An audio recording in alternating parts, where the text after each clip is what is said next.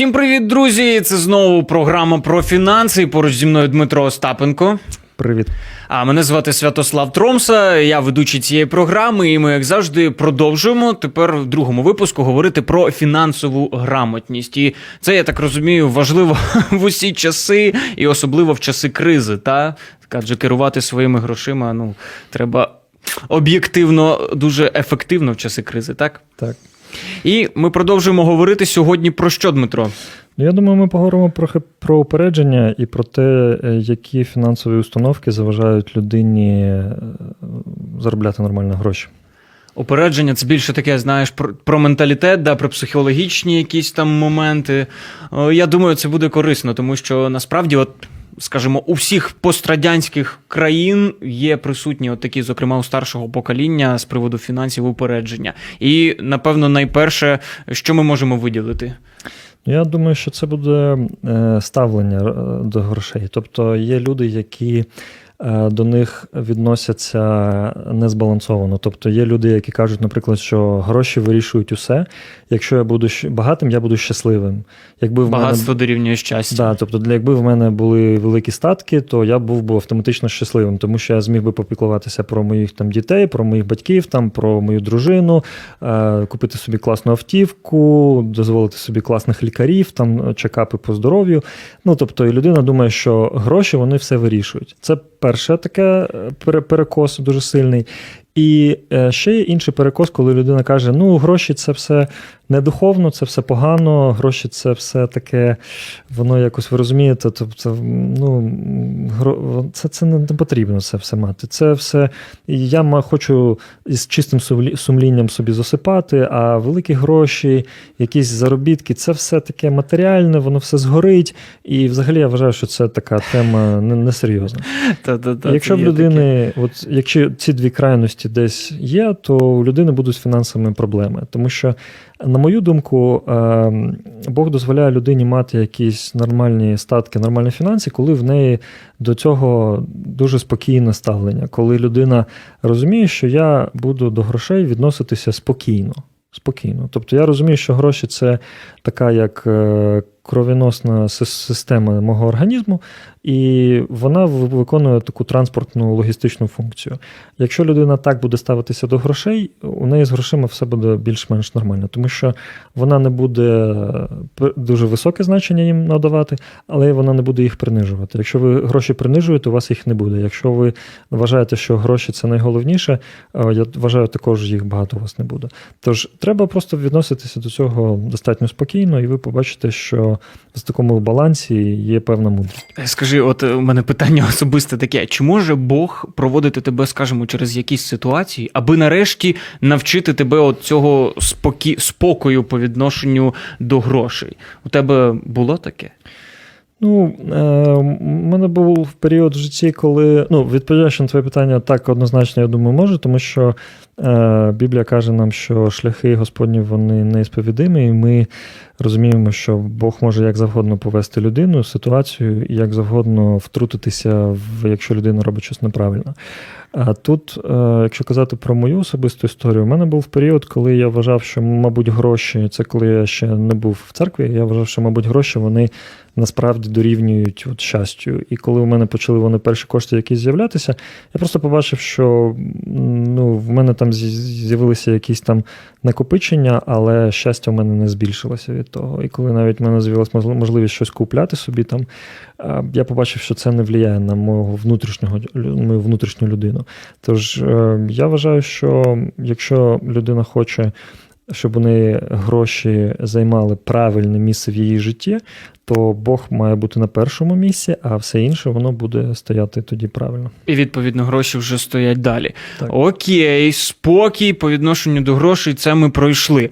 Але є ще таке, напевно, от. Е, упередження, знаєш, що мені зовсім не вистачає грошей там ні на що. І гроші, це знаєш, оце, як ти казав, справді прийшло, пішло, я про них там не сильно турбуюся. Там Вони мені потрібні тільки там для виживання якогось там їсти, пити, все. Це теж вважається за упередження?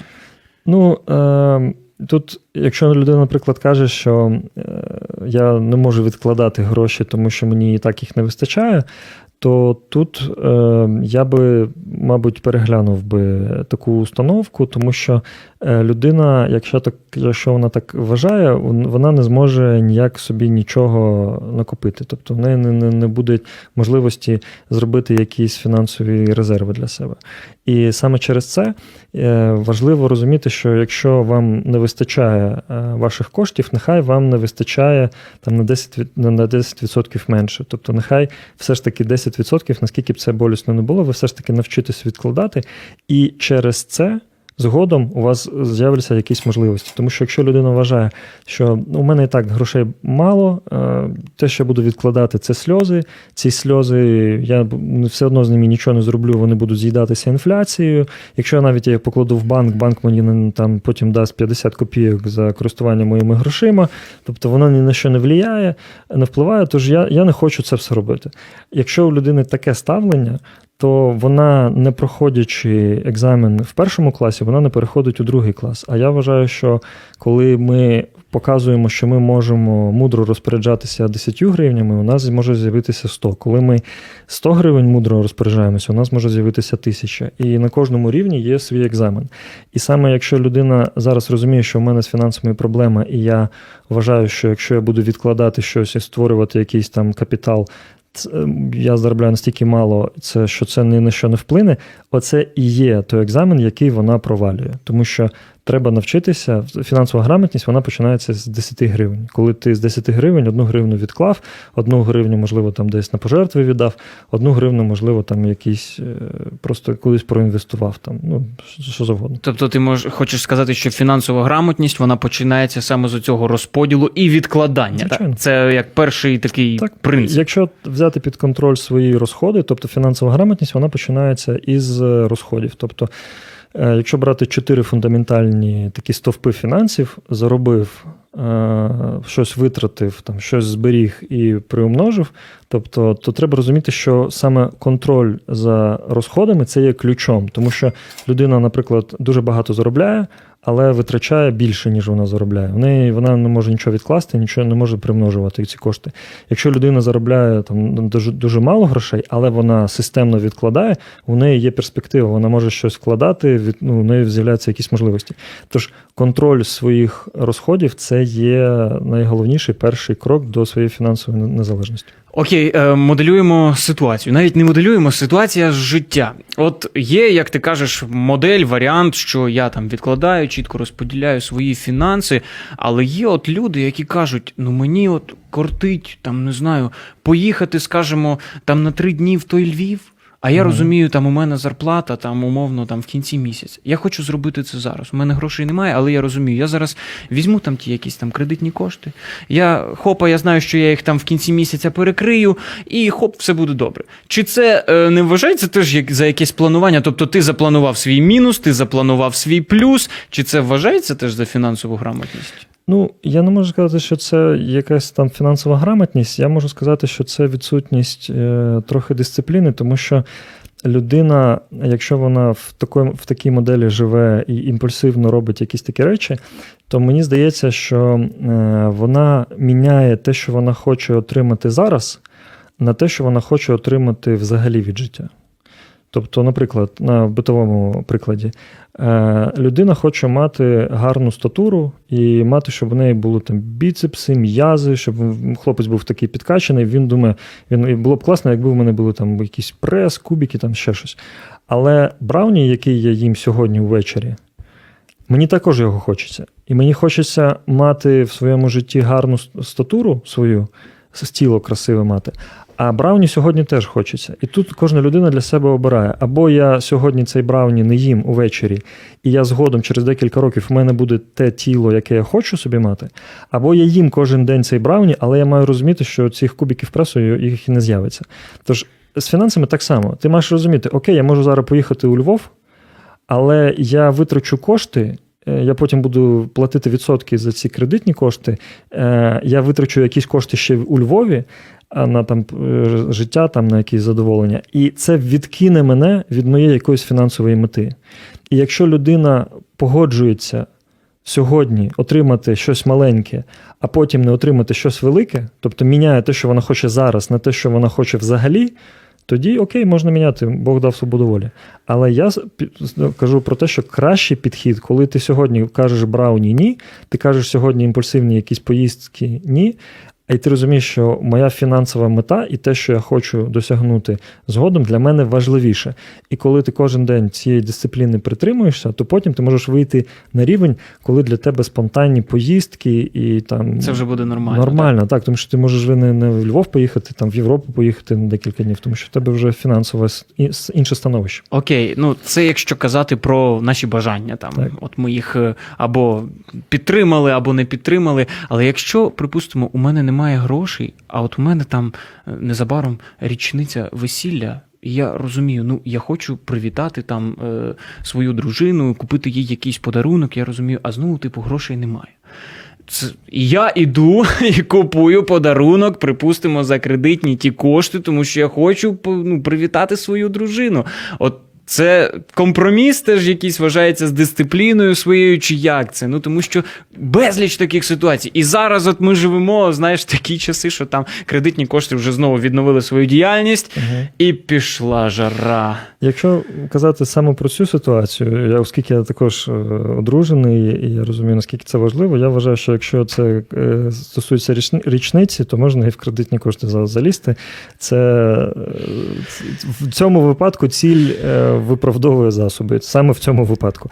Але але якщо ми кажемо взагалі про такий підхід, він доведе до того, що в людини буде фінансовий мінус.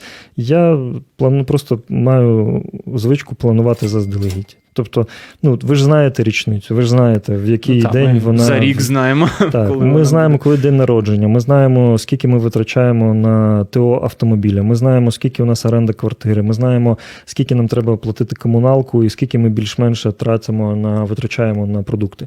Можна просто запланувати, зробити для себе певний бюджет, просто розуміти, що мені треба відкладати 7,5 гривень, наприклад, на день, і в мене тоді на річницю у мене буде можливість там витратити таку енну суму на подарунок. Або мені потрібно відкладати 11 гривень на день, і коли в мене буде чекап і до мого автомобіля, то мені не треба буде там доставати з якоїсь іншої там гаманця, і в мене ці кошти вже будуть сплановані. Це цікава, до речі, тема, знаєш, на день розподіляти, тому що е, я от десь таки чув, що знаєш, а якщо ти споживаєш там щось дрібними шматочками, то воно, наче психологічно трошки легше, тому що коли ми кажемо там, умовно, три тисячі, ти такий. Так, три тисячі, там ну 10 тисяч, 10 тисяч треба знайти. Але якщо ми ділимо на шматочки, не знаю, розподіляємо там 10 тисяч на три місяці, це вже буде там. Не буде багато. Ну, я я декілька років для себе цю практику знайшов, і вона мене дуже-дуже сильно допомагає. У мене є е, в одному з банків, я просто створив собі декілька таких скриньок, і у мене просто-напросто є розподіл кожен день. Я знаю, що мені треба 45 гривень в день відкласти, відкласти на податки. Я знаю, що мені в зал, куди я ходжу займатися, треба 23 гривні на день відкласти, щоб заплатити місячний абонемент. Я розумію, наприклад, що мені там 100 гривень треба відкласти на паливо. Тобто, в мене є просто я до гривні знаю кількість, куди мені що треба відкласти. І кожен день я заходжу і просто роблю цей розподіл. Це це для мене така найулюбленіша частина мого дня, інколи буває, тому що це дуже прикольно. Ти потрохи там туди що закинув, туди закинув, і ти бачиш, як в тебе потроху ці всі гаманці вони наповнюються грошима, і потім в тебе підходить там час, е, коли тобі треба, наприклад, там щось купити об'ємне, а в тебе ну, вже гроші повністю вони сформовані на цю потребу. Клас, і не треба діставати там звідкись так. додаткові кошти. Так, так, Це дуже цікава модель. Я думаю, ми про неї поспілкуємося далі. І це заслуговує теж окремого випуску. Але якщо говорити про упередження, угу. до речі, друзі, ви можете в коментарях залишати, можливо, свої якісь е, упередження з приводу грошей або про ті, які ви чули, і думаєте, що вони заважають. А ми піднімемо зараз питання таке. Кажуть, деякі люди кажуть, що от є такі упередження: багато працюєш, отже, ти маєш багато і заробляти. А якщо ти багато заробляєш, відповідно, напевно, ти багато працюєш. Це справді так пов'язано чи ні? Не завжди. Е, треба розуміти, що це е, така установка, вона виглядає дуже логічною. Але мені здається, що вона не дуже справедлива в тому плані, що Тут е, треба розуміти, що якщо людина багато просто працює бездумно, тобто вона не розмірковує і вона просто працює руками, або вона просто в офісі виконує, виконує якусь дуже машинальну роботу, і вона багато там вона раніше працювала 8 годин, зараз працює 10 годин. А потім вона там ще там пожертвувала своїм там сном, наприклад, і там 12 годин може працювати. Так, це може вплинути на 10, на 20, на 30% на її заробіток, але це не зростання доходу там в два чи в три рази. І треба розуміти, що якщо людина хоче суттєво збільшити свої статки і суттєво збільшити свій дохід, їй треба працювати не більше, а треба працювати по-іншому. Тобто це дуже, начебто, проста ідея, але багато людей це на практиці не можуть реалізувати, тому що. Коли людина, наприклад, працює 8 годин, і вона виконує якусь е, роботу, від якої вона насправді вже внутрішньо дуже сильно втомилася. Тобто вона або своєю головою, або руками вона робить автоматично ті речі, які вже вона давним-давно вивчила, і які для неї не цікаві. Тобто вона робить це на повному автопілоті. І вона просто комусь дзвонить, щось пише, щось там копає, якусь техніку запускає. Тобто будь-яка робота, але вона її внутрішньо вже переросла. Ця людина цю роботу. Їй не цікаво тут. І вона просто розуміє: Окей, я працюю 8 годин в цьому офісі, там е, перекладаю ці папірці там або заповнюю там Excel цю форму, і е, мені платять 10 тисяч. Якщо я хочу заробляти 20 тисяч, так що мені виходить, мені треба тепер е, працювати там не 8 годин, а 16, тобто і вона в неї стрес. І треба тут розуміти, що коли людина.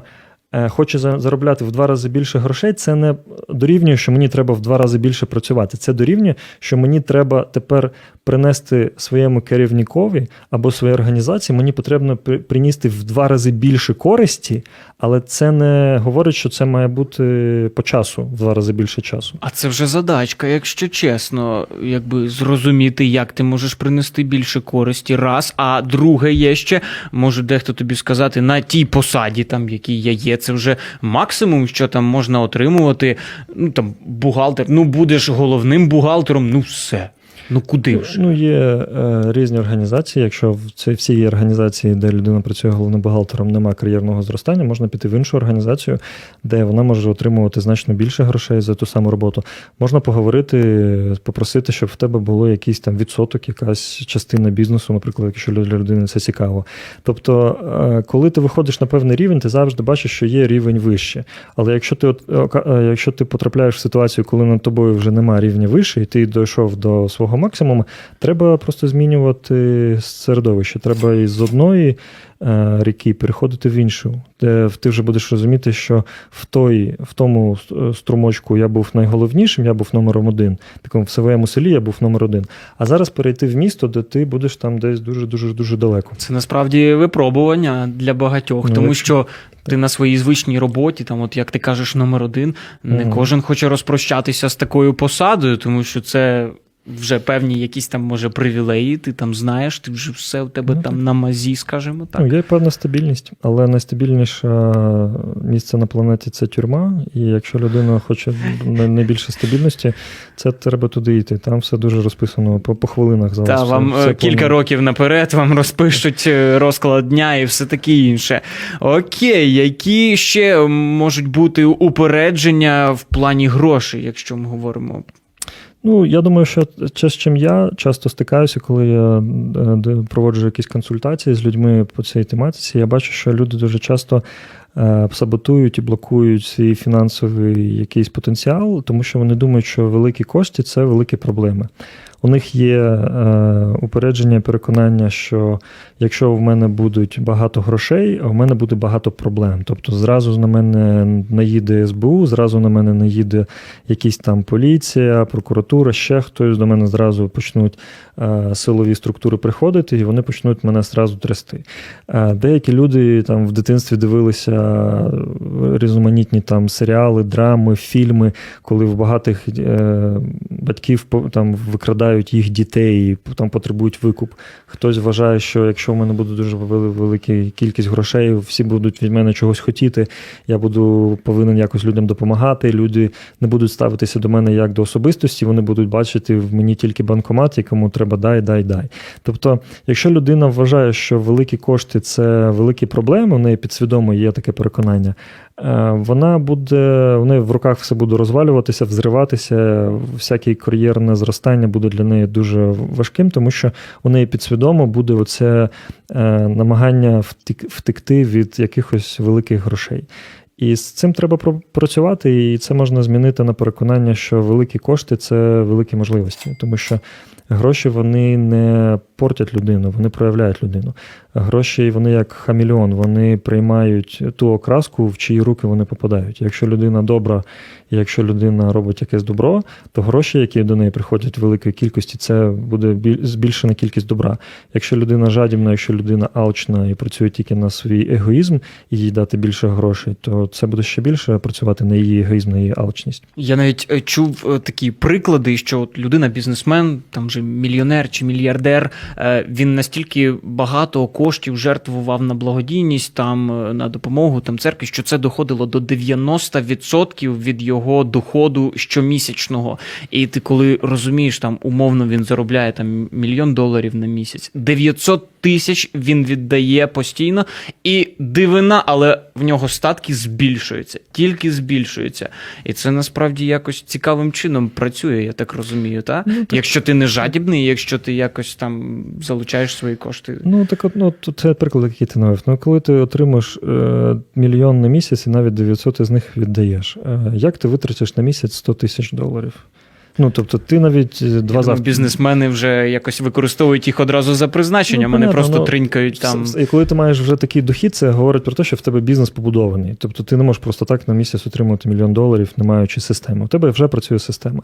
Ця система вона вже е, може давати тобі такий дохід, коли вона вже дуже гарно налаштована. І коли в тебе 100 тисяч доларів, ти будеш думати, як їх витратити, але ти навіть два завтраки з'їсти не можеш. Тобто, ну це треба розуміти, що коли ти виходиш на певний рівень фінансовий, ну скільки тобі тих коштів потрібно, ти вже можеш ділитися з миром. Саме через це треба розуміти, якщо ви вважаєте, що великі гроші е, потрібні людям біля вас, вашій церкві, вашій родині, е, вашому місту, вашому селищу, ПГТ, тощо, вашій державі, то якщо ви будете заробляти більше коштів, це і більше податків, це і більше десятина, це і більше можливості для благодійності, це можливість створити якісь цікаві проекти. Тож я б цього не боявся. Я б е, пробував би це робити, і в якийсь час ви ну кожна людина може просто для себе сказати: мені цього достатньо, я можу на цьому рівні зупинитися. Є такий принцип, здається, він записаний також у приповістях у книзі Соломона, там де написано, що скупий він стає ще біднішим, угу. а той, хто чинить добро, там чинить благочинність, він навпаки е, матиме успіх у своїй справі. Тобто, це напевно про той один з перших там упереджень, яке ми казали, що має бути якесь таке спокійне відношення та ставлення до грошей, і тоді воно якось вони самі до тебе йдуть, так?